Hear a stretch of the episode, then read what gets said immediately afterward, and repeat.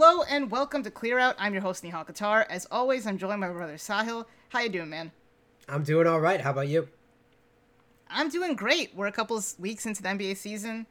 The Bucks are undefeated. They look fantastic. Uh, we're not going to talk about the Bucks today, but you know, I, I anytime I have the, the chance to throw some love towards the Bucks, I'm going to do it. Yeah, they're off to a great start, and I mean, you can just look at the wins loss record. This uh, last couple games against the Hawks and the Pistons have been a little bit close for comfort, but they've been able to pull it out. And uh, yeah, we'll we'll have to get to a comprehensive uh, discussion about them sometime soon. Yeah, exactly. We do. We don't talk about them enough. That's my that's my thought. Well, last but, week we were talking about like de- like their three point defense a lot, so. That's true. That's true. I, I guess I bring them up more than you do. But we are talking about four teams today. I guess five teams today, not named uh, the Milwaukee Bucks. We have some really big news. The Nets have fired head coach Steve Nash after a disappointing two and five start. It looks like Ime Udoka, the suspended uh, Boston Celtics head coach, will be taking over for him. Really, I mean, I'm not going to say shocking news. It's been it was expected. It is kind of puzzling that they kept him after last season, though. Don't you think? Um. Well, I, I last season and then the off-season drama about basically KD saying it's either Steve Nash and Sean Marks or me and all that kind of stuff. I mean, it was just it was just a weird situation, and yeah, I mean, I, I didn't really expect him by this point to be still be the coach, and after two and five start, I guess it it, it made the decision easier for them. Um, but I like we've discussed before, I think he he was dealt a difficult hand with a lot of the off court issues, but uh, yeah, definitely not surprising to see that. Absolutely, uh, it, it's a tough. It was a really tough job for him, especially as your first stint as a head coach in the NBA. The Nets as an organization are just extremely dysfunctional. There's all the stuff going on with Kyrie, like you said, the stuff with Durant over the offseason. Um, ben Simmons, I guess, you know, he's back and playing, but uh, there's still some drama there, I guess. And uh, now you're hiring, you know, just uh, someone else that brings along drama in, in Ime Udoka. And honestly, to me, it's kind of ridiculous that they're hiring him. He was suspended for this season for a reason by the Boston Celtics. You already have so much controversy around your team, and now you're bringing in Ime Udoka. It's just like if you if you are a woman in the Nets organization or or a Jewish person or a Jewish woman, how I don't even know how you could even feel at a moment like this. It just it's it's awful, uh, in my opinion yeah, it's absolutely disgraceful what's going on in the Nets organization. We don't know, you know, everything about Ime's situation, but we know enough to know in the latest reports that he used crude language towards a staffer and clearly abused his power dynamic towards the staffer. So it's disappointing to see that he was basically, in the grand scheme of things, just immediately hired to another team. And it also makes you think about how this de- investigation was able to be done entirely internally by the Celtics. And then now suddenly he gets to get the next literally the first job that opens up. Yeah, I it, it's. I, I mean, I already said puzzling. It's puzzling. It's upsetting. It's not surprising with what's going on with the Nets. I mean, you had Joe Tsai on Twitter last week going on and talking about how he needs to talk to Kyrie uh, about his comment or about his retweets and comments and whatnot. And then Kyrie just doubles down in his press conference, and then you're doing this. So, you know, anything that comes out of Joe I'm not really believing. Because um, ultimately, this is his decision, right? Like, this is his decision to hire Ime Udoka. It's his team. Uh, I've lost a lot of respect for that dude. Yeah, I, I, I'm. It's, it's just so disappointing to see some of the stuff that's gone on with this organization uh, uh, going on for a couple years now. So, uh, I mean, from, unfortunately, from, we will have to talk. To, yeah, in terms of basketball, uh, about them eventually. That won't be today, but um, yeah, we'll see what happens with the Nets going forward. Absolutely. Uh, all I'll say basketball wise is they've been terrible this season. So, um, well, we're gonna move on to some teams that are well, mostly the teams that have been playing well.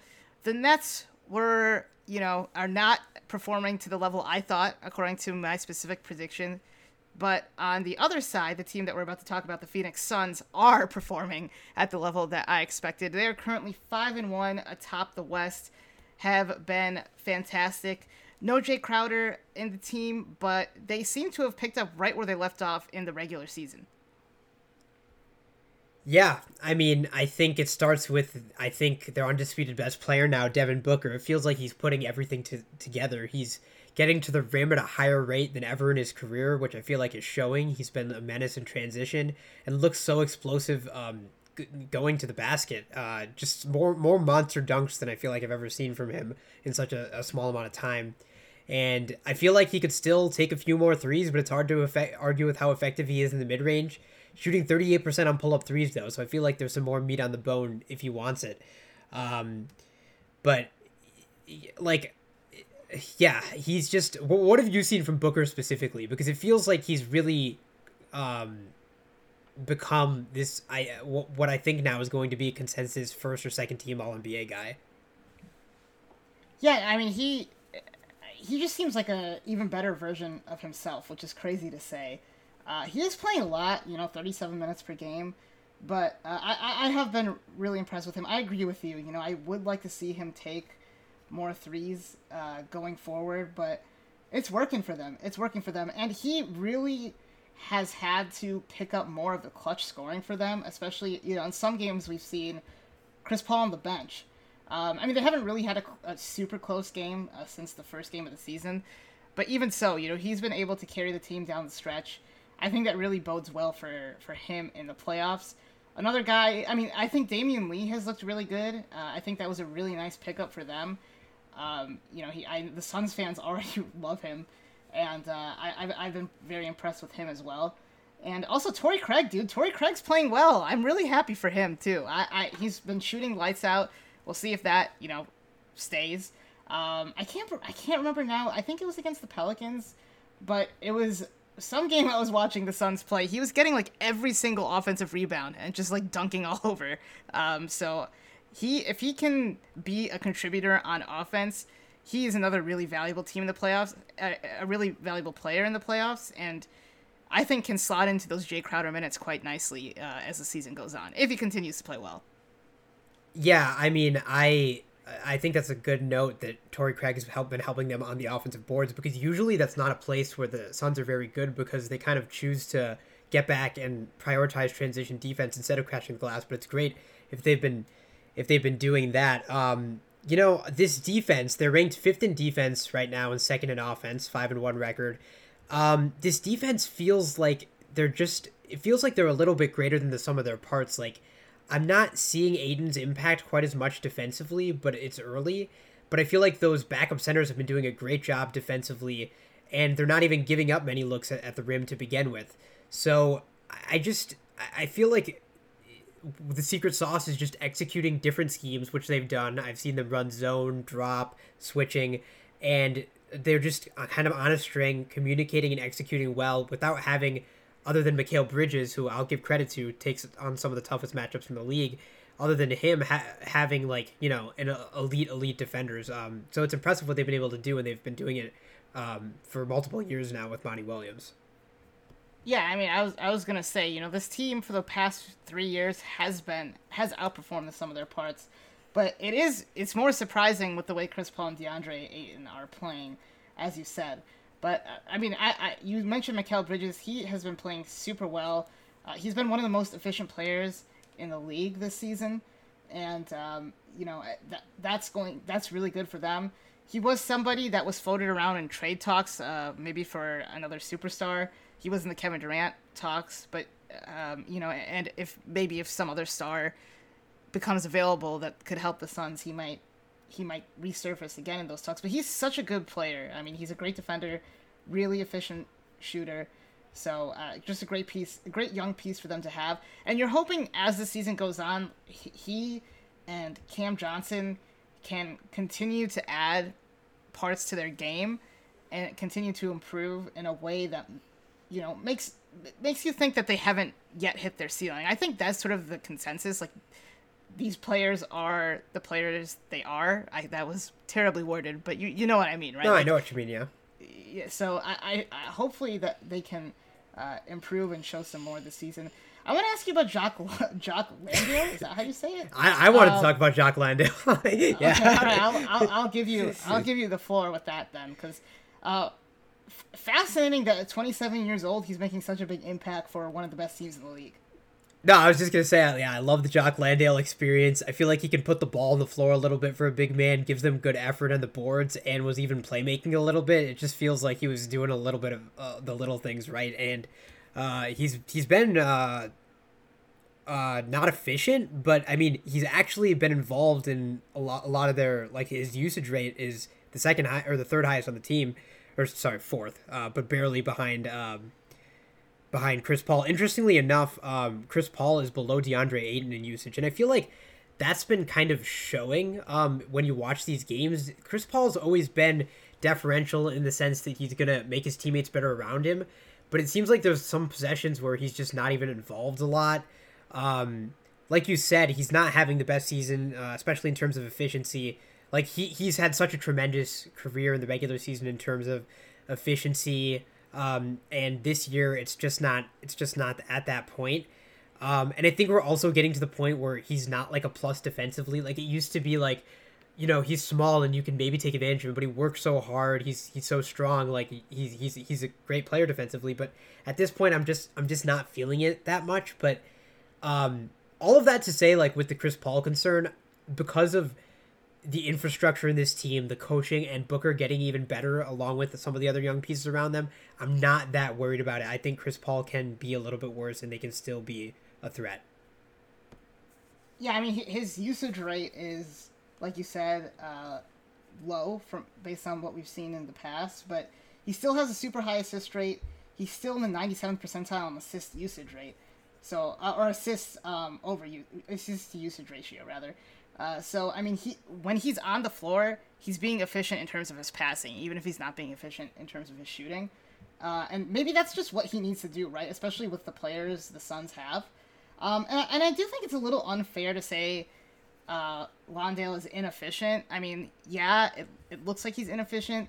He's only shot eight shots in the mid range. He's three for eight, and he is two for fourteen from three this season, which is not good and definitely brings his numbers down. But he is he is shooting seventy six percent at the rim, which is more than adequate. So I mean, if if if he, I mean, I don't, I honestly I don't know what his profile is prior to this season. So if he either shot stops shooting threes or just starts making threes, I think he will. I mean, he will look a lot more efficient, and I don't think that's out of the realm of possibilities. Yeah, absolutely. I think I think generally, yeah, I think relatively to the position, you know, you're gonna when you're competing against other big men who are getting everything around the rim, your efficiency sometimes looks worse relatively if you're trying harder degree of difficulty shots. Um, yeah, it would be interesting to see if you know. I mean, we've seen the the Frank Kaminsky experiments in the past. I would like to see, uh, you know, maybe uh, Sarge has only played one game, but some looks with like maximum spacing would be interesting too, just to see how they work offensively. But um, if it's not going to be Jock, I don't. I mean, Ayton hasn't uh, taken many this year either, so we'll see if they can they can find a look like that. But yeah, this team is just um, this team is just you know it, it's a lot of what they don't do right. It's they they rebound the ball on both sides of the ball. They don't turn it over much. They force turnovers. Like it's just it, it just feels like I mean, and it's been like this. It's how they won sixty plus games last year. They're just uh, they're just a super well executing uh, team. Yeah, well executing, well coached, uh, and you know, like I was saying in the preseason, um, I, I really don't understand why, like why team or why people have are acting like the Suns are dead. Uh, they clearly aren't, and I I honestly I'm excited to see them playing this well. Do you do you have anything else on the Suns? Yeah, I guess just to kind of get at what part of what you're alluding at, people were probably talking a little bit about the DeAndre Ayton situation with they wanted to they wanted to trade him, and then there was a sign and tra- the or sorry the matching offer with Indiana. Um, and I think that Ayton doesn't look his best, but he's been solid. I think he's forcing it at times a bit offensively, which I think is leading to his lower lower efficiency. But I think he can still be. I still like that they're getting him the ball a little bit more in the post and like seeing what he can do because I think he's a more dynamic player than just a straight up roller or like another. You know, I think he, Chris Paul can and Devin Booker can use him in more in different ways than they can for Bismack Biyombo. Obviously, he's he's he's a, he's a very um, you know he's a di- more a more dynamic offensive player than Biyombo. So we'll see. I, I, I like that they're giving him some more looks. I, I think he'll cash in as the season goes on. Absolutely. Um, the Suns have two really big games this weekend. Uh, they play the Blazers twice. It'll be interesting to see how they uh, fare against the Blazers. They they played them in the first game of the season, so it'll within the first three weeks they'll have played three times already. So um, definitely something to track. And honestly, I, that, these games are important now. I mean, we were talking about this off mic, but uh, you know, now that they've now that they will have played three times, that could make a real difference in terms of playoff seeding. So at, at the end of the season, if they are tied, which I again I don't think is that far fetched to suggest that they could be tied at the end of the season on record. Um, all right, so uh, moving on, let's talk about the Dallas Mavericks next, the team that beat the Suns in last year's playoffs. What have you seen for the Mavericks? They're three and three, so not the greatest start. You know, team obviously that's very Luka centric as it should be. Not that many great players around them. They lost Jalen Brunson in the offseason, but they did add uh, Christian Wood. Uh, so what what have you seen from them so far this season? Yeah, I mean, I feel like, like you said, they're Luka centric. I feel like I got to start with Luka. Um, he's been absolutely incredible to start the season. Uh, you can probably bring up the counting stats there, but uh, just posting him up, having him ISO in the pick and roll, it feels like they're all effective ways to get either him or his teammate easy points. Um, still needs to cut back on the complaining a little bit. Has gotten a, few technical fouls that way, but uh, he's at a whopping forty five percent usage. So the offense for this team is is isn't coming down much without Brunson, but could it affect them long term if they're this reliant on Luka right now? I I think absolutely it could. So maybe they want to figure out more ways to balance the load a little bit. Maybe give um, Dinwiddie some more pick and roll options. Give the ball maybe even a little bit more to Christian Wood, who's been effective so far. But um, it's amazing what Luka's able to do a lot, even with uh, these paint bound centers and JaVale McGee and Dwight Powell, who they've been playing a lot um, as opposed to those Maxi Kleber at center looks that they played a lot in the playoffs.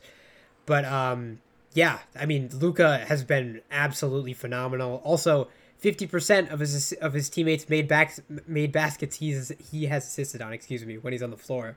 Uh, which is just ridiculous. well, yeah, he, he has the highest usage rate in the league, like you said. Um, his counting stats, he's averaging 37, 10, and 9 this season. Um, and he's averaging also almost two steals per game uh, which I I believe would be the highest of his career. Um, yeah, it feels his, like he's getting his hands up a lot just when I've been watching him. Yeah, yeah. I mean, and that's that has really helped them uh, quite a bit. Um, aside, you know, you mentioned that you would like to see Christian Wood get more opportunities. He has not started any of the games. He's been a six man all season. Do you think that's something that's going to continue, or eventually they're going to have to slot him into the starting lineup? Because he has been ridiculous this season. I mean, he's shooting what fifty nine percent from three, I think. Um, so I mean, he he's been obviously that's not going to be sustainable, but he is playing really well on the offensive end. Do you think he'll be in the starting lineup before long? Um, and also, uh, how has he looked on defense? Um, well, I think he's. I think basically what's been going on, I think, is that JaVale McGee and Dwight Powell have been a little bit underwhelming. So I think I th- I don't think JaVale McGee should be starting at all. He's been he's started in a lot of their games. I think he's been out. He was out a, a, a few due to injury, so Dwight Powell was starting. Um, and I, I liked them a lot better um, with Dwight Powell at center. I think he's actually a more dynamic roller and can catch lobs better with Luka and has been better on defense. But to your point, um, with Luka and Christian Wood in 180 possessions, which is like a decent volume of possessions for this point in the season, um, which is still not much, you know, in the grand scheme of things. They're outscoring their opponents by 20 for 100 possessions. So that that that, that combination is really Jeez. working. And I think Christian Wood's giving them efficient scoring off the bench, as you said. I, I I think he's locking in a bit more defensively. I just I still don't think he quite is good at the timing stuff, and it's gonna take him some time. But honestly, I think I my preferred system would be start Dwight Powell JaVale McGee, not that much of a place in this rotation. Dwight Powell um, gives you more of that standard rim protection. Can can you can spam pick and roll with him and Luka, and then Christian Wood can give you um, a little bit more of a different look off the bench. I still like him coming off the bench overall. I think, but um, I would like to see the JaVale McGee minutes go down. I just don't think he's been uh, the same guy this season. Absolutely. Uh, so JaVale McGee has started five of their six games, and Dwight Powell did start the other one. Um, but yeah, like you said, Christian Wood, with him on the floor, even they're plus 17.5 uh, points uh, per 100 possessions, which is absolutely insane. Um, you do lose a bit of rebounding if he is your five on the floor. Um, so I, I mean that might be why they like having those other guys in there. Um, but uh, obviously, aside from aside from the defense, but I think eventually, you know, you he's going to have to be in the starting lineup. Um, I mean, it's just such an interesting team because I mean they have so many three and D guys. They have Tim Hardaway Jr., uh, Reggie Bullock, Dorian Finney-Smith. Um, uh, how, how do you think those guys have been playing? Do you think that they could maybe package one of those guys and, and somebody else and bring in another impact scorer? And I guess also, um, is Spencer Dinwiddie an effective replacement for Jalen Brunson? Like, do you think? I know he, he was on a team last year, uh, Dinwiddie was, but can Spencer Dinwiddie fill fill that Jalen Brunson role? Yeah, so I think uh, the numbers would say, yeah, he's been doing a great job. When Luka's on the bench, he's really been carrying the offense well, and even from watching them, they've, they've he's had a steady dose of pick and roll, and they, that seemed to have um, done more than enough offensively for them, which is helping them get to that third rank in the league offensively. Um, Tim Hardaway Jr. He is not looking great off his injury. Um, really struggling to find a rhythm. Looks like sometimes he's forcing it. Maybe uh, Jason Kidd and company can get him coming off more screens off the ball because I think he's a really good movement shooter, and I've seen him destroy teams that way, just coming off screens and hitting threes. Um, did look good towards the end of their recent game against the Magic, though, so hopefully that's a sign to uh, a sign of things to come for him. Um, but I think you know it, it's yeah, it's basically sometimes it's tough to say for some of these guys because it's like this offense is so static um, it's either a lot of times it's either a simple pick and roll or a, a Luka post up or a an isolation, and you can't blame it because they're it's it, blame them for doing that because it's so efficient. But sometimes it feels like you're just judging the role players on if they make threes or not, and that can be very volatile through the first six games. But I think Dorian Finney Smith has shown good effort um, defensively, and I think Bullock has as well. Um, and Bullock has um, hit a, a decent fair of his shots, seemingly from beyond the arc. Don't know the exact numbers on that, but um, yeah, I think um, I think yeah, Dorian Finney-Smith is off to a slow shooting start, but I'm not too worried about that. We've seen him hit big threes in big moments, and it's interesting to see. I think that that Kleber uh, spot, even though they've barely played him at center, um, throughout this season, I still think that's going to be something that's important to them because Luka with four shooters around him, like that's one of the most unstoppable combinations in the league. Absolutely, yeah. Um, you like you said, Reggie Reggie Bullock uh, has been shooting forty one percent from three. Uh, so, like you said, that is impressive. Um, Dinwiddie shooting forty three percent from three, and then like you said, Finney Smith is only shooting thirty three percent from three. Tim Hardaway Jr. is shooting thirty six percent from three, which is you know, now kind of average at this day and age. And I mean, th- two weeks to the season, obviously it's only been two weeks to the season. That's actually only the 37th percentile, which is for those that qualify, which is actually insane. The 36% from three is only in the 37th percentile of all shooters that qualify. Um, Luka, on the other hand, has been only shooting 24% from three. Is that something that you've seen? Is it is it shot is it shot selection? Is it the way the defenses are playing Luka above the break? What do you think? Um, I don't really think so. I think, I think he'll get. I mean, he's never been a super high variance. percentage three point percentage guy, so I don't. I don't think. I don't. Yeah, and I, I. I think part of it, like you said, is shot selection. Like he takes some high degree of difficulty threes. Um, I. It's not like he's started missing shots, so teams are going to defend him differently. I, I haven't. So so from that perspective, I haven't. I haven't seen anything there. I think. I think he'll get back up to the mid thirties by the end of the season. Um, but they did have a concerning loss recently to the Thunder. Uh, OKC came back um, from 16 points with four minutes left to force overtime, and I thought bad interior defense was a part of that, and just a lot of missing open threes. And sometimes with this system that's that's a little bit static, a little bit Luka ISO heavy, you live and die that way, and that can that can hurt you seemingly. But um, Luka also missed some key free throws. I think he's shooting the, the, the free throw fine over the whole season, but he missed like three or four in the last few minutes there. Um, also, Isaiah Joe going off for the Thunder was part of that comeback, of, of, and and uh, Shai Gilgeous-Alexander being brilliant. But it's interesting because they, they had a top five six defense last year, and you know I know I know how well they were communicating and trying, but I don't know if you can get get there with the overall collection of this defensive personnel, especially when um, arguably your second most talented offensive player is a is a bit of a defensive liability in, in, in Christian Wood. For sure, for sure. I, you know, someone I would like to see maybe play a little bit more is, is Josh Green. It, it's tough because they do have so many wings. Um, when I've watched the Mavs, for me, like in the limited minutes he's had, he's kind of jumped off the screen. Um, I think he can project to be a really good defender. He's shooting really well this season. His effective shooting percentage is like 82%, which is crazy. Wow. Uh, what have you seen from him uh, thus far? Yeah, I like what he's done. I feel like he's made some some simple plays. I feel like I've seen some good pump and go action to make it a little bit more unpredictable rather than just like you know catch and shoot. I feel like he's able to attack closeouts decently. Um, defensively, it looks like he's trying, usually in the right spot. So yeah, I'd like I I, I had him in my notes too as being someone who um, I've liked what he's done, and I'd like to see him more as just another wing to throw out there around Luka. Absolutely, and in his first two seasons, he was in the 87th and 92nd percentile, respectively, with around um, a 2% steal percentage rate. Uh, and this season, he's already at 3.7, so obviously that'll come down too, but uh, he, he's an aggressive guy on defense as well, which is something that maybe they could use. Um,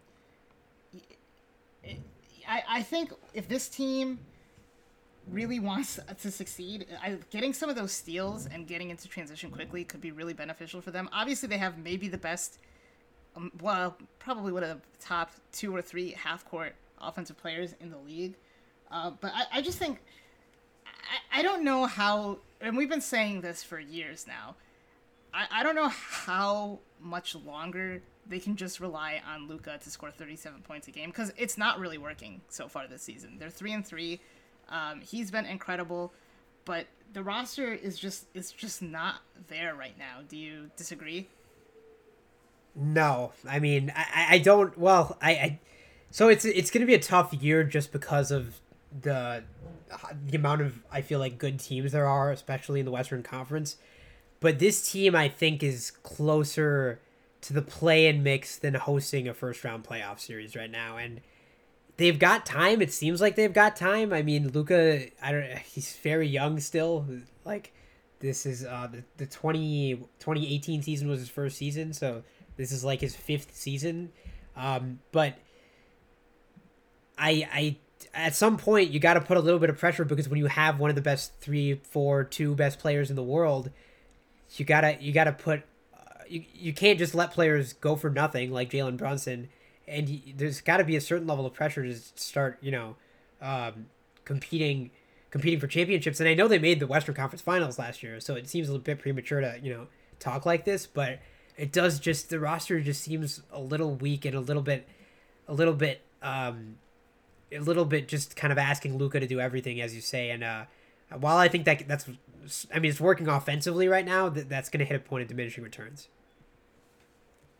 For sure. And and Jalen Brunson has started off his career pretty well with the Knicks, I would say. Um, and that was really disappointing, just letting him go. I think there was some idea that last season was just a bit of a flash in the pan, but I mean, like you said, you gotta at least get something for him. I mean, even if it's like, even if it's just picks.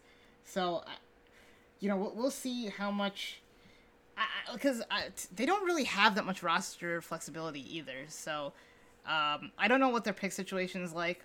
We'll see if they get desperate and make any moves during this regular season. Um, anything else on the Mavericks? Uh, no. I, I, it'll be it'll be interesting to see where they land. This is really a team where I could see going in a lot of different directions. I wouldn't be surprised if they finished eight or nine, or I mean, three or four wouldn't really surprise me if Luka just has like a uh, like a like a near unanimous MVP type season or something like that. Yeah, no, I mean, I, I could see that too. uh, but the record's got to be. They, I don't think they can be in the plan for that to happen. So, um, let's move out east. Uh, the, well, I guess to the Midwest. Uh, we're going to be talking about the Cleveland Cavaliers, who are off to a fantastic start. They are five and one, and that that currently is second place in the East, right behind the Milwaukee Bucks. Donovan Mitchell has been great for them. Um, Jarrett Allen and Evan Mobley, Mobley still doing their thing. Evan Mobley has now moved into the top four for Defensive Player of the Year odds, so that's really exciting for another one of my very specific. Or well, well, he was my DPOY pick, so I would love for that to happen. Um, and I know we're not talking about the Nets, and we're not going to talk about the Nets, but it's just so funny to me because Jarrett Allen solved so many of the Nets' problems, and they traded him away for nothing, basically. So, or not for nothing. I shouldn't say that. It was not for nothing, but they did trade him away, um, and he would be really helpful on that team. But he is doing his thing with the Cavs and helping them and anchoring like anchoring along with Evan Mobley, um, one of the more intimidating defenses in the league. Yeah, it's it's it's a nice luxury to be able to play either both of those guys together or just one of them. Offensively, both both both the like all three of those combinations you could say um, are doing well defensively, but offensively they are struggling a bit with both those bigs on the court, which um, didn't seem to be much of an issue last season. But we'll, we'll have to track that going forward. But like you said, Donovan Mitchell off to an incredible start. Um, 32 points, 5 rebounds, 7 assists a game on 50%, 46%, 86% splits. Um, it's early, but it's looking like he's bought in defensively. And this team is second in defense and fifth in offense right now. And their second best offensive player left in the first game. So uh, right. w- with an eye injury, and he should be back soon. So right, I didn't even I didn't even mention they've been doing this without Darius Garland. Um, do you think him coming back will hurt their defense though? I it, I do need to see him and Mitchell play more together and see how that works on defense because that was our biggest concern, right? And I mean the other thing is Caris LeVert has been incredible these last few games. Um, I kind of expect that to. I, I kind of expect him to regress, but maybe he won't. Maybe he's maybe he's just that dude again. I mean, I say again, but he was that dude. What in the bubble? That right? Um, yeah. So. No, yeah, yeah, I, yeah. I remember a last second shot. Was it in a was it in a play-in game? I think like the old version of the play-in, something like that. He was insane. Right. Um, yeah, dropping forty in that overtime win to the Celtics. Uh, I don't think he's a permanent solution uh, at that three spot. To to get to your question, um, but who is who do they have at that three spot? So I would like to see Caris come out of the starting lineup and Dean Wade stay in the starting lineup. Interesting. Dean Wade is a limited player. He like on offense, he literally just shoots or makes an immediate pass, but still gets a lot of a decent amount of assists for the amount of minutes he plays that way. But every time I watch Dean Wade, it feels like he's helping the Cavs win games, and his on-off numbers are absurd this year. And I, I think he's I think he's he's shooting his shooting numbers are absurd this year too. So he's leading the league in three point percentage. I mean, just he just makes such quick decisions and seemingly makes a positive play. I feel like every time he touches the ball. Okay, that that might be a not like a positive positive play, but like he doesn't make big mistakes. He's not like, messing up. Yeah, eh, or he's making a positive play, like hitting sixty five percent of his threes this season. Uh, like, I mean, that's ridiculous. Yeah, that's not going to continue, obviously, but like, they need they need that bit of shooting.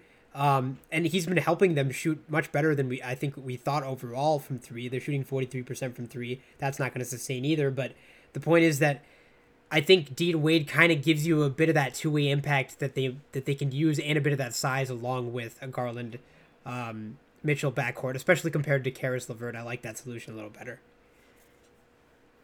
Yeah, I, I think the biggest thing that concerns me, I, well, I you know I guess I hadn't really thought about that. I guess I assumed Caris LeVert would just be in the starting lineup, but I think it makes a lot of sense for Dean Wade to be there, especially since LeVert can be that scorer off the bench. Um, the thing that concerns me, I think, the most about this team is their interior scoring, on offense at least. Um, you know, they, they just don't get that many shots up at the rim per game. Uh, and I, I, that, you know, they're shooting the lights out of the ball this season already. Um, you know, like you said, Dean Wade shooting 64% from three on 22 attempts. Kevin Love shooting 49% on 35 attempts overall, not per game, obviously.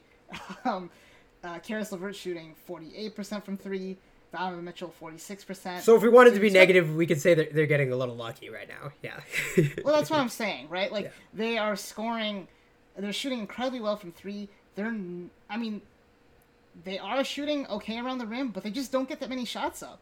Um, even even like Evan Mobley and um, Jarrett Allen combined have what?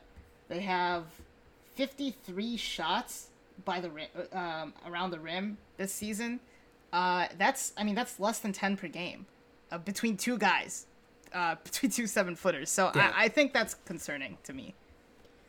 No, I think that's a good point because I still don't think this is like a fantastic shooting lineup because you just have you have Mobley and Jarrett Allen your starting lineup. One a very limited shooter who usually won't shoot, and one who never shoots threes really. So, um, no, yeah, it, it, it's that's that's that's a good thing to point out because that three point number is not going to stay there, so they're going to need to be able to compensate in some way. And I think part of that we expected might be a little bit more of a progression, and it's still very early. I still believe in Evan Mobley to make steps, but like so far, what I've seen, it just it doesn't seem. I'm not. I, I didn't see any big leap. Like there was a lot of hype around him in the offseason that he was gonna come into the season with a big leap. Like obviously he's got time, no pressure, but I think he's shown enough flashes of different skills to to show that he's going to be a, an even better offensive player. But we're not seeing that quite yet. Um, at least work in a way that's consistently um, where you want it, where you like uh, like where will be eventually. Um, but yeah, I think that's a very good point. Um, like Mitchell, Mitchell's not going to be able to be this awesome offensively all the time, but it is it is uh it is I feel like a good sign that Donovan Mitchell's usage isn't really up from where it was with Utah, and he's being this efficient, and you have Darius Garland coming back. So like if he's if he's to be this efficient with being the lead guy right now, and you're to take a little bit more pick and rolls away from him, a little bit more isolations away from him, like he could be even more efficient um, with Darius Garland there, and they're both good shooters, so they're to help each other off ball as well. So I think the offense has has a chance to stay in that top five. And the defense, like you said, I mean, there's a question with Darius Garland, Donovan Mitchell. Garland has physical limitations. Donovan Mitchell, I think it's been more effort over the years, um, and maybe just not having the instincts. But I, I, I, I'm confident that this team has the pieces together. Like I thought this team was a little bit un, um, overlooked going into the season. Like I, I think when you have those four guys, I feel like you, you're you're in the you're in business to be like a top five seed in the East, and I think that's I think I think that's still where they're headed this year. For sure, for sure, and you know, I, I, we should mention that um, Evan Mobley shooting forty six percent from the mid range on, on decently high volume, so that's encouraging. Um, and then Jarrett Allen's only shooting thirty two percent from mid range. You expect that to go up because he's actually a pretty good mid range shooter. So I mean, there is there are ways I think for the Cavs to be pretty creative on their offense since both those guys can score from the mid range and not just like under the under the rim scores. Like that's not all they could do. Um, so maybe maybe they can be creative in that way come playoff time. Um, but really exciting and encouraging start for the Cleveland Cavaliers. Do you have anything else on them? Um, yeah, just that uh, Isaac Okoro, I really want him to work offensively, but I'm just you not know, sure I, anymore. I really did not want to talk about Isaac Okoro today. I knew you were going to bring him up, but he's just a non-factor. He started 0, 0 for 10 from 3 in 6 games this year. I believe he can pick it up, but uh, I'll be I'll be I'll be back with the next Isaac Okoro update the next time we talk about the Cavs. I, I, he he's got so much. I mean, I still do think he has uh, decently high potential. Also, um, and they are Go ahead. Go ahead. No, no, you go ahead if you're still talking about uh, Koro. well, no, I wasn't going to. So I'll let you. I'll let you say. well, anytime, yeah, anytime I can hear more about Okoro, uh, I'm willing. But no, the, well, I was just gonna say I didn't. I feel like we didn't emphasize enough. Like this defense is flying everywhere. Like if you watch them, like obviously it's led by those two guys, but like I think they're one of the more entertaining defenses to just watch. Like like the Bucks have a better defense. They're the only better defense, um, according to cleaning the glass uh, per 100 possessions. But the Cavs defense is like they, have got like s- some pep in their steps. There's some young guys just flying around everywhere. Yeah, no, that that's so true. Uh, I'm actually going to a Cavs game this Friday at, at Detroit, so I'm excited to see that in person for sure. Um, what I was going to say is this team is playing so well. They're also still so young. I mean, Donovan Mitchell's 26. Mobley is, of course, 21. Jarrett Allen's only 24. I think people kind of forget that because it feels like he's been around forever. But he's he's only 24 years old. He hasn't even hit his prime yet. Um, and then you you know you got you got I mean Darius Garland's 20, not a 20, not even 23 yet. This is so exciting for Cavs fans, I think, um, and they deserve to be really really excited and really encouraged by what they're seeing. Um, you know, th- a lot of people thought the, the Donovan Mitchell it makes them better, but doesn't make them a contender. A lot of people thought no. I mean, I still don't think they're necessarily contender, but I do think they can make some noise in the playoffs, uh, even if their shooting does regress a little bit. Absolutely. All right, moving on to the last team that we're going to be talking about. Um, well, I mean, I guess we are going to review our hidden gems, so we'll also be talking about two more teams after that. But the last team in this segment uh, that we're talking about, and that is the San Antonio Spurs. Uh, I'm not gonna lie, Sahil, you're gonna kind of have to carry this segment because I have not really watched them this season. um, but they are playing extremely well from what it looks like. They are currently five and two. Uh, they lost Dejounte Murray, so that's really surprising. Uh, but they do have the best coach in NBA history, so maybe maybe it's not that surprising. Yeah, I mean, there yeah there is that like floor raising effect of Gregg Popovich. Like these teams, like it, it feels like yeah, it feels like there have been years over the past like past few years where they've just been winning way more games than people expect, or like competing in playoff series where they where they shouldn't be. Like even that that seven two series against the the Nuggets um, in 2018 season, like that. that I, I remember that being like an epic seven game series when it was like the like the two best the two best players are probably on on on Denver in that uh, um, in that series. But yeah, um, not too surprising, except still a little bit surprising because this team this might be the worst roster in the entire league. Um, they they have a negative point differential right now, so Spurs fans, I'm sorry, I don't think this is going to last that long. Uh, the Spurs are 25th in defense, 15th in offense, but. Th- the, the biggest feel good story is is Keldon Johnson. I mean, a huge increase in usage for Keldon Johnson. He's actually scoring the ball more efficiently than before, even with that increased usage. He's in a lot more pick and rolls, making impressive reads there. He's by no means perfect, but just doing a very, very impressive job and averaging 25 points, 4 rebounds, and 4 assists a game. And he's been efficient, shooting 44% from 3, and it's been all types of threes. And he's been solid defensively as always as well. So, Keldon Johnson, like, not, not someone who, like, you th- like I, I thought could maybe like is like I, a, an all-star through six games or something like that. No no no i completely disagree dude. I'm a i'm a Keldon johnson stan.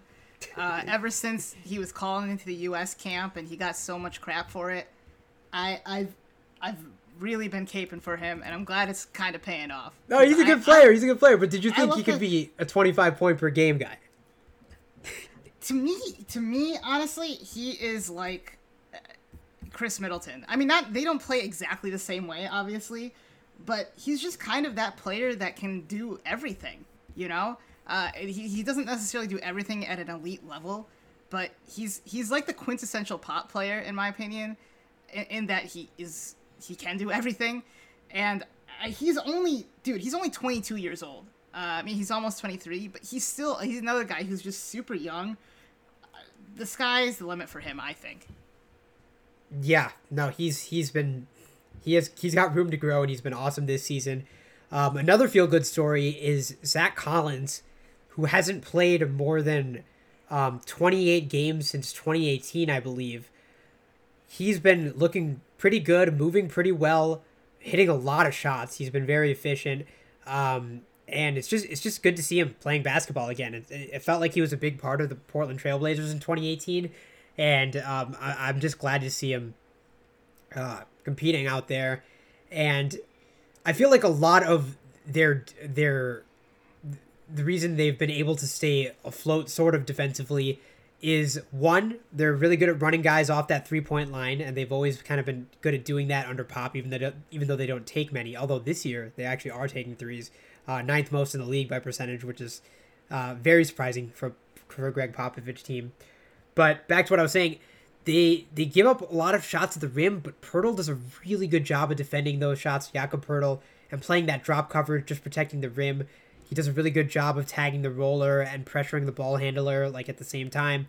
I, I think like I feel like in a different context, Poeltl could be an all defense guy. He's been in discussions before, but like he's he's just just at that one job, he's just like elite elite at playing that drop coverage. Um, and uh, yeah, I like just just just watching him. He just it looks like he's like almost out of position, and then he just suddenly like blocks a shot or contests a shot, or people just like miss around him. It's sometimes it's not even always apparent how, but like he does it. Um, he's been big on the boards too, uh, so he's a player that we could see maybe being moved before the trade deadline. Well, I was just gonna say that he he was someone who was probably who I thought could be like one of the number one targets uh, at the trade deadline. And that still could be true, but if the Spurs are staying afloat in the play-in race at the very least, I, I don't I don't think that'll happen necessarily. But I mean, there's so many good teams below them right now, record-wise. Um, uh, we'll see what happens, but hey, man, I mean, it, it's hard to it's hard to doubt them right now. Well, no, actually, no. It's pretty easy to doubt them because of the numbers you threw out. They're kind of like the Minnesota Vikings of basketball.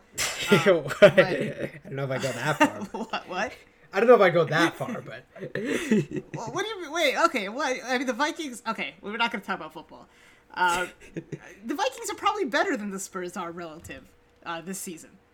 Um, no, no, they are. They're six and one, right? But like, yeah, they. But like, you would expect them to come back to earth as being like a ten win team like like you think in a normal season they'd be like a ten win team. The Spurs, you're predicting them to maybe win like thirty games over like the course of a whole season. Okay. Well, my my point was my my analogy was that both the Vikings and the Spurs are are pretty middling in terms of un- the underlying numbers. Sure. But they have outperformed those outperformed those numbers with with a winning record, with great records. So that is true. That that that's that was my point. Maybe that was too far. Maybe that was my Vikings bias coming out there or my anti-Vikings bias rather.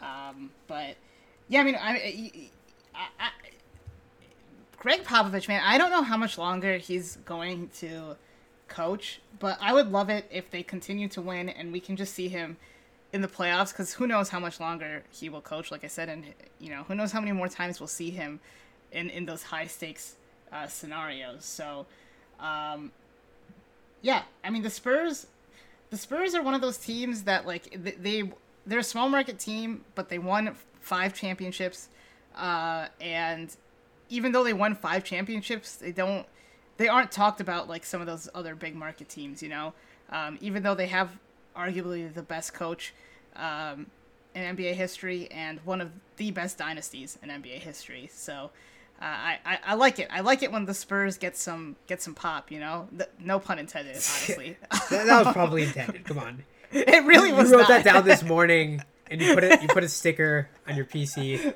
I I, d- I promise you, I did not. That is just a phrase I use, uh, and I'm sure you'll hear a lot. So, uh, anything else on San Antonio?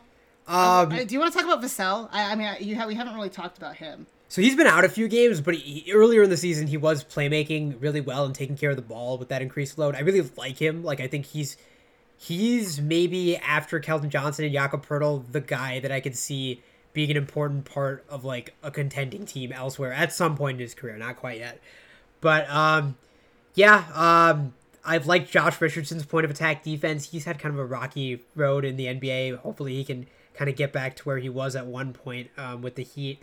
Um, just a lot of effort across the board. They've beaten the Sixers and the Wolves twice. So, like, part of the reason that they're, you know, the teams below them in the standings that seem better than them are because they've beaten them. So, give them credit there. But, um, yeah, other than that, uh, I just, uh, Tre Jones has been has been a cool watch so far. He's been making his teammates better, mm-hmm. averaging 13 points and five assists, and he started to shoot the three, which is a new development for him. He was never a shooter uh, before this year, so um, yeah, just just some some uh, it, uh, it's uh I also like the activity level and aggression from Keita Bates Diop. He's um a fun player to watch. Just gives gives it his all on every possession. But other than that, I mean, for this season, you know, for Spurs fans, I'm sure they're still going to be watching uh watching the lottery odds or checking the tank standings or whatever in a few weeks. Come on, because, man. Uh, What? Come on, why, why you gotta put that out there? No, I'm saying that's what I'm saying. That's what I think Spurs fans want. If you were a Spurs fan right Okay, now, would you sure. would you want to Okay, win you're right. 35 games? No, you're right. You're right. So right. yeah, Victor, Victor, Victor with Pop. I actually kind of want to see that. yeah, that he might have to Um, make Pop coach another another 15 years. Yeah, exactly. I don't think so, but exactly. we can dream. Um, Keita Maybe- Bates Diop, uh, Ohio State guy. I, I Oh, liked him a lot okay, in yeah. college. Yeah, I liked him a lot in college. Hasn't really panned out so far um, in the NBA, but hopefully, hopefully he's found a spot uh, in, in San Antonio. Um, uh, well, I wanted to ask you, how's how's my boy Doug McDermott playing? Uh, yeah, I loved him. I, I loved him in college basketball. I have my my note here. McDermott doing McDermott things offensively, helping move the ball effectively and hitting threes. Um, feel like he's not trying as much defensively, but he's he's hitting 45 percent of his threes. You'll take that. All right, let's talk about the hidden gem of the week. Uh, the hidden gem of the week is a league pass game that we p- pick each week to watch. Uh, the requirements basically are they can't be it can't be a game between two teams that you know you could imagine being a national TV game, um, and also we are not going to pick teams that we chose from uh, last week. Um, but so last week we did choose the Hawks versus the Pistons. The Hawks at the Pistons. Uh, they played on Friday night. The Hawks ended up winning one thirty six to one twelve. Um, you know Trae Trae Young behind Trae Young and Dejounte Murray. They both looked really well. Cade Cunningham looked great in the first half, but unfortunately got into foul trouble. And then in the second half, uh, Trae and Dejounte kind of took over. Um, although basically the entire Hawks team took over in the second half. They had six guys in double figures in the second half, which is crazy. um, so, uh, what are your thoughts from this game? I think w- one thing I do want to say um, is Kate is Cade is so impressive to me. Uh, his he might be one of the best mid range shooters in the league.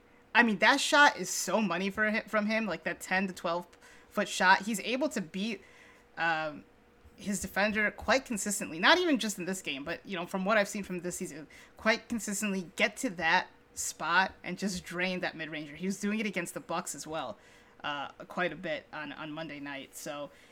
I, he is he looks like he's improved, which is what you want to see from uh, a Pistons perspective. And he played a fantastic game in this one. Unfortunately, like I said, he got into foul trouble and uh, didn't play. I, I would like to see how the game would have played out if he was able to play more minutes in the second half. Um, but what were your thoughts on, on Cade in this game? Yeah, I mean, I think he did a great job in, in this game, even with DeJounte Murray guarding him uh, for large stretches. He loved getting into that mid range, as you said, and he showed just so much craft, too, around the basket, too. Um, Cade had an and one poster, I think, on Onyeka Okongwu in the second half. That was kind of fun. Uh, yeah, I loved what I saw saw from him. Um, One Yeah. second, I want to correct myself real quick. I said six guys were in double figures. That's wrong.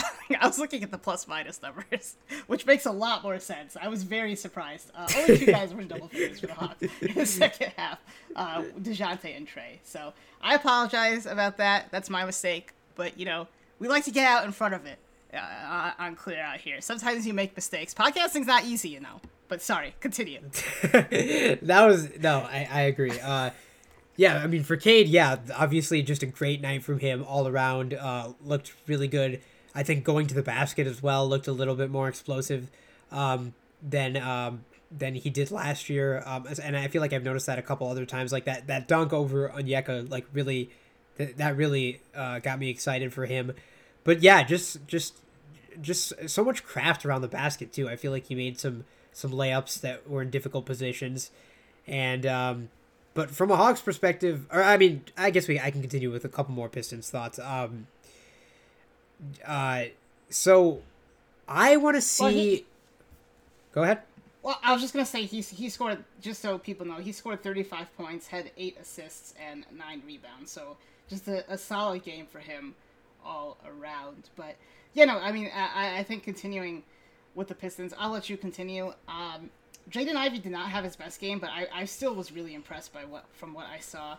And then um, you know, kind of like we talked. I, re- I remember we talked about in the during the summer league about Isaiah Isaiah Stewart's development and I sort of mentioned he's been kind of playing that PJ Tuckerish role. He didn't start off that way in this game, um, but he is, you know, he shot five threes in this game, which is uh, kind of a new development for him. And that, and you know, if he can continue to improve, he's not shooting great this season from three, but the fact that he's trying to add that to his game could be really helpful for the Pistons down in the seasons to come.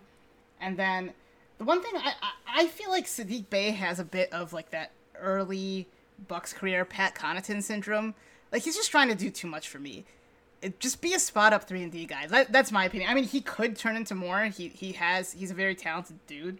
Um, but I, I do think he tries to do too much sometimes. He's he was two from eight, two for eight in this game, 0 for four from three. Um, what do you think about that? You think I'm wrong, or you think I'm right with that? Um. Well, I, I I feel like I might lean towards wrong because. Well, just let him do what he wants and develop. No, I mean, no, not not do what he wants and develop, but like, like I I don't.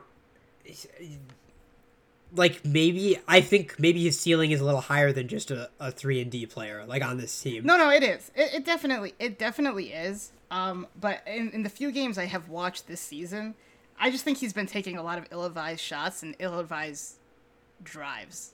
Um, so, I, he is like I said, he's extremely talented. His ceiling is high, much higher than Pat Connaughton. I mean, I, I am not. I, I just meant like sometimes I think you do need to slow down and and kind of, you know, know your place. And I mean, that sounds bad, but. And it, it's it's so wild how things changed with just the, the drafting of Jaden Ivey, right? I feel like that's informing a lot of this this conversation. Sure, I mean that, that, that, could yeah. be true, right? Yeah, I mean, well, not only that, they, I, you know, he's not. He, the, uh, Bojan Bogdanovic is is their other scorer. I mean, so they have three guys on the floor who, I mean, I would consider better scorers than Saddiq Bey right now. So maybe that's why I feel that way too. Yeah, because like you know, last year at this time we would say like Saddiq Bey, you know, like like go for it, like he's their second, he's their second best player, and you know, like he's he's he's a really exciting talent. His usage has gone down a little bit, which makes sense, and I think I think to your point, like I, I think why that happen why that's happening a little bit is because he's having a tough time adjusting to a new role. So then when he gets the ball, it's not as manufactured anymore. It's more like he just has to do something with it, right? He has to he, he still has right, to try to right, put up the production that he did last season with with Duren and Ivey and Bogdanovic. So yeah, I I I'm still I still like Saddiq Bey a lot, but like you said, I, I think he does need to adjust a little bit to to having some more high volume scorers in there. Yeah, absolutely, absolutely. Um, from more from the Pistons, honestly, I, I, the Pistons. I think this is really an ideal season so far for the Pistons. They have looked super competitive, but they're still losing games. They did end up extending Bojan Bogdanovic, which is which was a bit surprising to me, but he has looked great, and maybe that's a dude they can trade to a contender, and maybe that's why they extended him. Um, so you know they're able to get stuff for him. Um, what did you think of Jalen Duren in this game? Um, I thought I, I, I thought I like I love the energy on the boards from him. He had some he had some good dunks. It wasn't like the best Duren game I've seen, but uh, I I mean I I mean I always forget that he's like actually 18 years old. So I I, I, That's crazy. I, his ceiling, especially paired with Cade, who can kind of look over a defense, kick it out to shooters, and then have the option to score himself in the mid range or throw a lob to Duren. Like that just seems like a recipe for success going forward.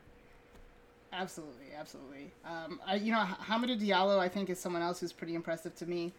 Um, and then you guys, you have like the two guys who I think are just incredible tank players for them, and Killian Hayes and Cory Joseph. Just keep, keep giving those guys twenty minutes a game and uh, I think that'll help their taking efforts. Killian Hayes is still young too; he has a lot of potential, and Cory Joseph has been a solid player in the NBA. Um, but their minutes were kind of baffling to me in this game. Uh, did you see? I mean, did you even notice when those guys were playing? I mean, I noticed it, but I, I agree that like it's not something that you're gonna get super excited about if you're a Pistons fan. I mean, Killian Hayes, we hope there's still something left in there. It's still early, but um, he just hasn't shown that much uh, to show that he's positively impacting the game yet. Um, I will say w- what's really frustrating in a game like this is like to me one of the most exciting things to watch this entire season is Jaden Ivey in transition. You know when you can't be in transition when you're giving up 136 points, and that's been part of the story of the Pistons this season. They can't get a stop, and you can't you can't see this dynamic I think he could end up being like a generational athlete in the NBA in transition. So they're going to need to shore that up, but also a lot of that credit has to go to this this Hawks offense. Absolutely, absolutely. And real quickly, Ner- Nerlens Noel made his debut for the Pistons on Monday. Um, so I mean, him coming back, I think, will help their their defense for sure. Uh, but I, I totally agree. That was disappointing. A lot of free throws in this game as well. Uh, like a ton of free throws in this game. Uh, but yeah, let's go over to the Hawks. Um, dude, Dejounte, man, Dejounte Murray in the first quarter. Oh, he he started that game. I mean, that might be one of the better starts to a game I've seen so far this season. Yeah, two way too. Like he he's just he's just a force, and like I I think he does a good job like getting the ball midway through possessions and just making something out of it so that he doesn't need the ball at the mm-hmm. beginning. Mm-hmm. Um, yeah, like I, I just love that mix of Trae and Dejounte and like the fact that you can always have one of those guys on the court and they especially in the playoffs will always have one of those guys on the court is just is just such a good luxury to have. And Trae Young, I mean I like he was just such a force on the pick and roll in this game. Eh, like it was just it was just ridiculous. Like he was destroying Jaden Ivey on some possessions, throwing up lobs, hitting deep threes. Like like I just I just love watching him when he's at the peak of his powers like this. Yeah, yeah. Uh, I mean, both of those guys were phenomenal. Dejounte had ten points in the first quarter in six minutes. He finished with twenty six, five, and four. Trae ended up with thirty six and uh, twelve assists. Um, no, I mean Trey. Trae was pretty phenomenal in this game. I, I still think. I mean, obviously he hasn't hit his ceiling because he's really young. Um, I, I do think they do. When when Dejounte has the ball, I do think Trae could do a little bit more off ball. I don't know if that will ever happen though. Um, at this point, it seems like that's just not something he really wants to do. Uh, and I do kind of wish Trae. well, I you know I, I it's I should not be so negative with Trae because he had a phenomenal game and he was awesome. Um, but he, he's another one like where his shot selection baffles me, and he can make them, so I guess it doesn't really matter. Um, but I, I feel like sometimes, and this is a sentiment I've seen amongst Hawks fans as well, he goes a little bit too far with his shot selection. Um, and, and settles for some really really deep threes when I think I don't I don't know if we talked about it before in the podcast but we definitely talked about it in person, his deep three percentage is not that great throughout his career. Um, I mean, relative to other great uh, three point deep three point shooters. So, um, but other than that, I mean, he was he was phenomenal. He's so much fun to watch on offense when he's not shooting free throws, um, and uh, he. I, he just he I, I, I really am excited to see where where these two can take this team. Um, they have not had the greatest start to the season, but I, I, do think I think they're kind of fine, and I think they will be okay and end up um, uh, being in, in, the playoffs uh, when it's all said and done. Um, another another player I was really impressed with was was Aaron Holiday. Um, he uh, he looked great. He had 14 points in this one. Um, and he's just another. It's really nice to have a third guard that they can play. Um, so I mean, theoretically, you're always you're always gonna have Trae Young and Dejounte Murray, um, but you're also always gonna have Trae Young, Dejounte Murray, and Aaron Holiday. You're gonna have two of those guys on the floor most likely. Um, so, I obviously he's not gonna shoot five for six in every single game he plays, but he looked really active on defense and um, he, he made some he, he made some really nice shots. What did you think of Aaron Holiday's performance? Yeah, he was really good. It feels like he's put together a good stretch of games here. Um, yeah, they, they, they well, this is the second time, right? Two of the Holiday brothers have been on the same team. I think they're both on the same team in, in Indiana as well. So that's yeah, always it's fun. Not, it's not just two of the Holiday brothers; it's these two Holiday brothers. Well, exactly. I don't know if Jrue's ever been with the other one. No, he hasn't. But he always yeah. we got to see that photo op recently after the uh, Bucks Hawks game.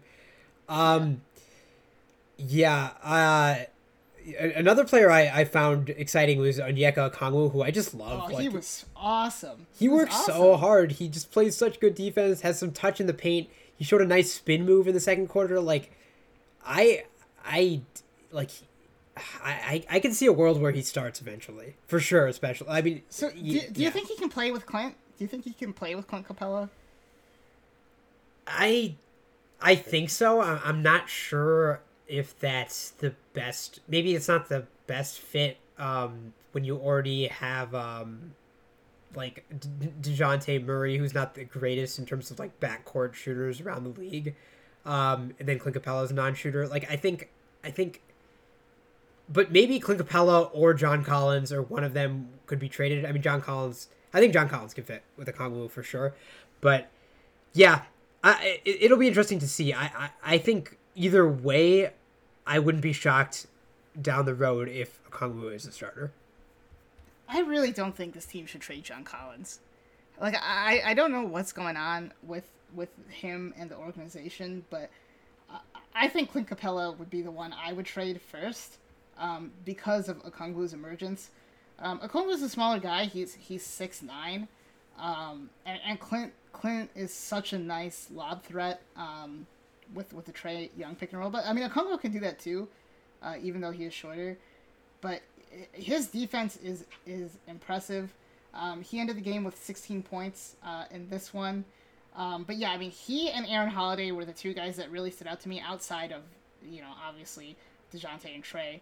Um, and you know, DeAndre Hunter had a really nice shooting game as well, two for five from three, which was which was encouraging.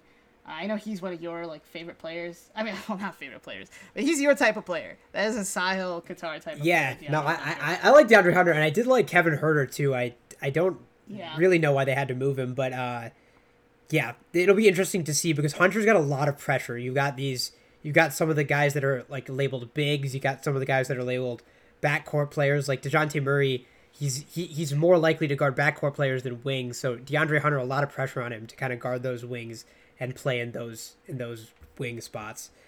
Um, uh, because yeah, I mean, Justin Justin Holiday was pretty bad in this game, and he's the other guy on the team that's going to be guarding wings.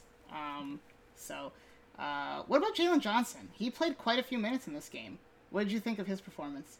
You know, I, I honestly, I honestly don't really remember much of what. Well, I, I remember him making a few plays, but I, I didn't note it down and can't think of anything that stood out to me. What did you think? Uh, I mean, I think, I think. Well, this is only his. I think this is his second season. Um, I mean, he shot well. He was three for five from the field, one for one from three he was active on defense, and I think he might be the guy that can sort of slot into those bench minutes in, in terms of guarding uh, guarding wing players. He he played 21 minutes this game. Um, I you know he's not someone I was paying a lot of attention to, but I just thought as the game went on, I was like, well, you know what, he's playing he's playing pretty well. Um, I mean, which is is you know when it's a player like that, if you don't necessarily if you don't notice them on the defensive end, it's a good thing. Um, so uh, yeah, I mean, I think he's a nice player. Uh, we'll see how he develops, and if he can become a guy for them, um, that would be re- that would be really really great, really great for the Hawks. But and I agree with you. Like, I don't really understand why they had to trade Kevin Huerter. Um, I wonder if it's just they don't want to pay all these guys, which, you know, maybe at some point we should talk about the NBA talking about a hard cap, um, right, to help some of these broke boy billionaires or whatever. Um, so yeah. I, I thought he was good though. I I I, I want to see more of him. Uh, yeah. Yeah, and I think it's a, it's important to kind of talk about some of these marginal guys because a lot of picks went out in that Dejounte Murray trade. So if if they're not going to be a, a, team that's hosting a uh, a series in the first round this year, it's going to need to be mostly internal development or anyone they, they may draft in the future. So, right. um, I mean, they have tradable pieces, right? They do have John they Collins, they do have Clint Capela um, or even a Okongwu if he's a guy that you wanted to trade. But um, I, that, that that's true. That's a good observation.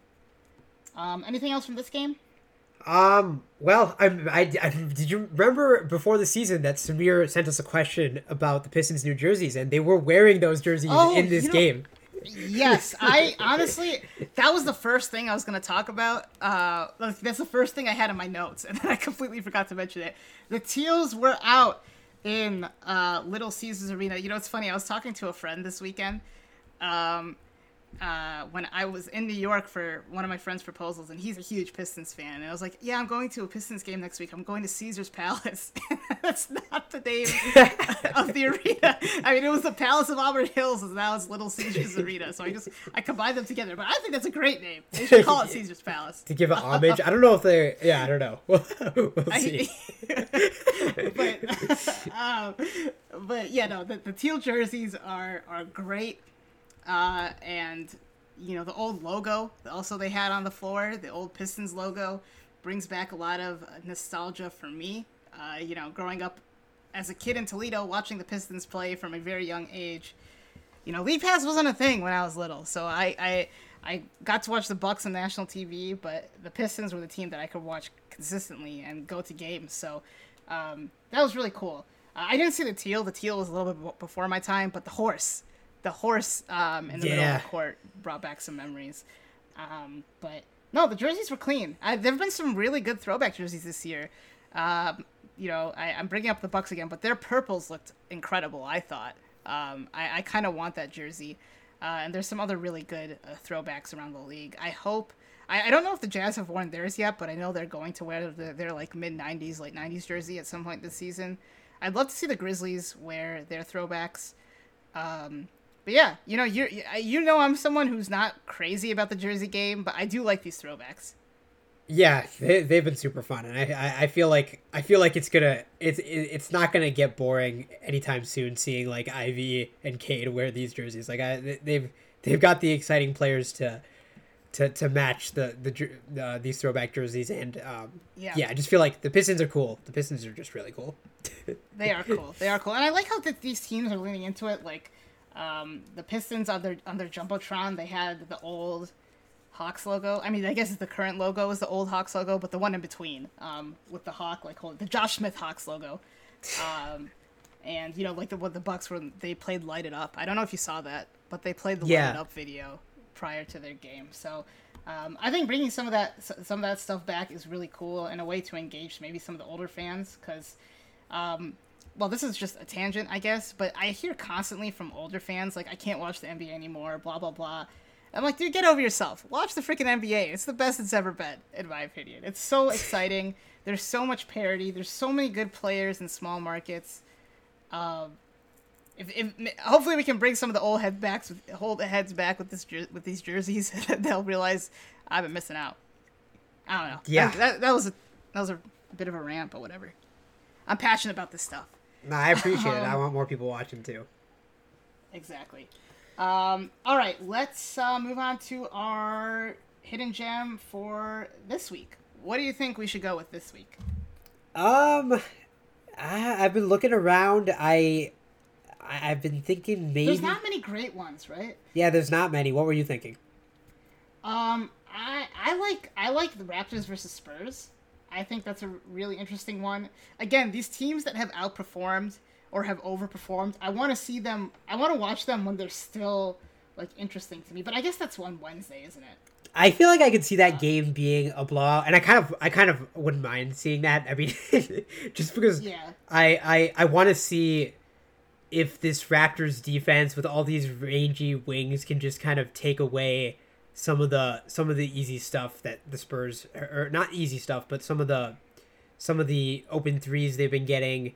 And I feel like like Keldon Johnson, like once he's matched with like OG Anunoby, like I kind of want to see how that how that looks.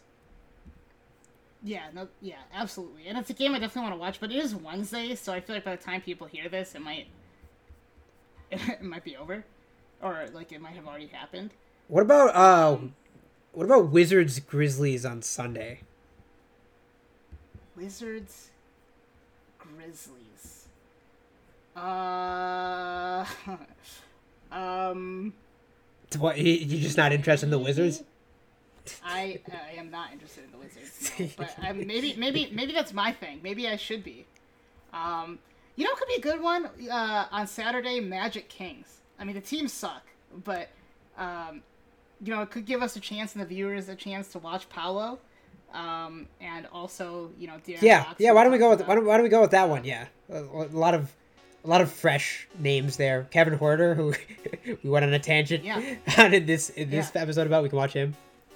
Yeah, yeah. All right, so let's go with that one. Saturday, the Kings are at the Magic at 5 p.m. Eastern Time. Um, so mark your calendars. That'll be our hidden gem for this upcoming week. We will discuss that on the next episode of Clear Out. With that, though, we are going to wrap things up. Uh, we've been here for an hour and 15 min- minutes. Jeez. Um, we're going to wrap things up. Make sure you follow us at Clear Out Pod on Twitter. Email us at clearoutpodcast at gmail.com. We will see you guys next time on the next episode.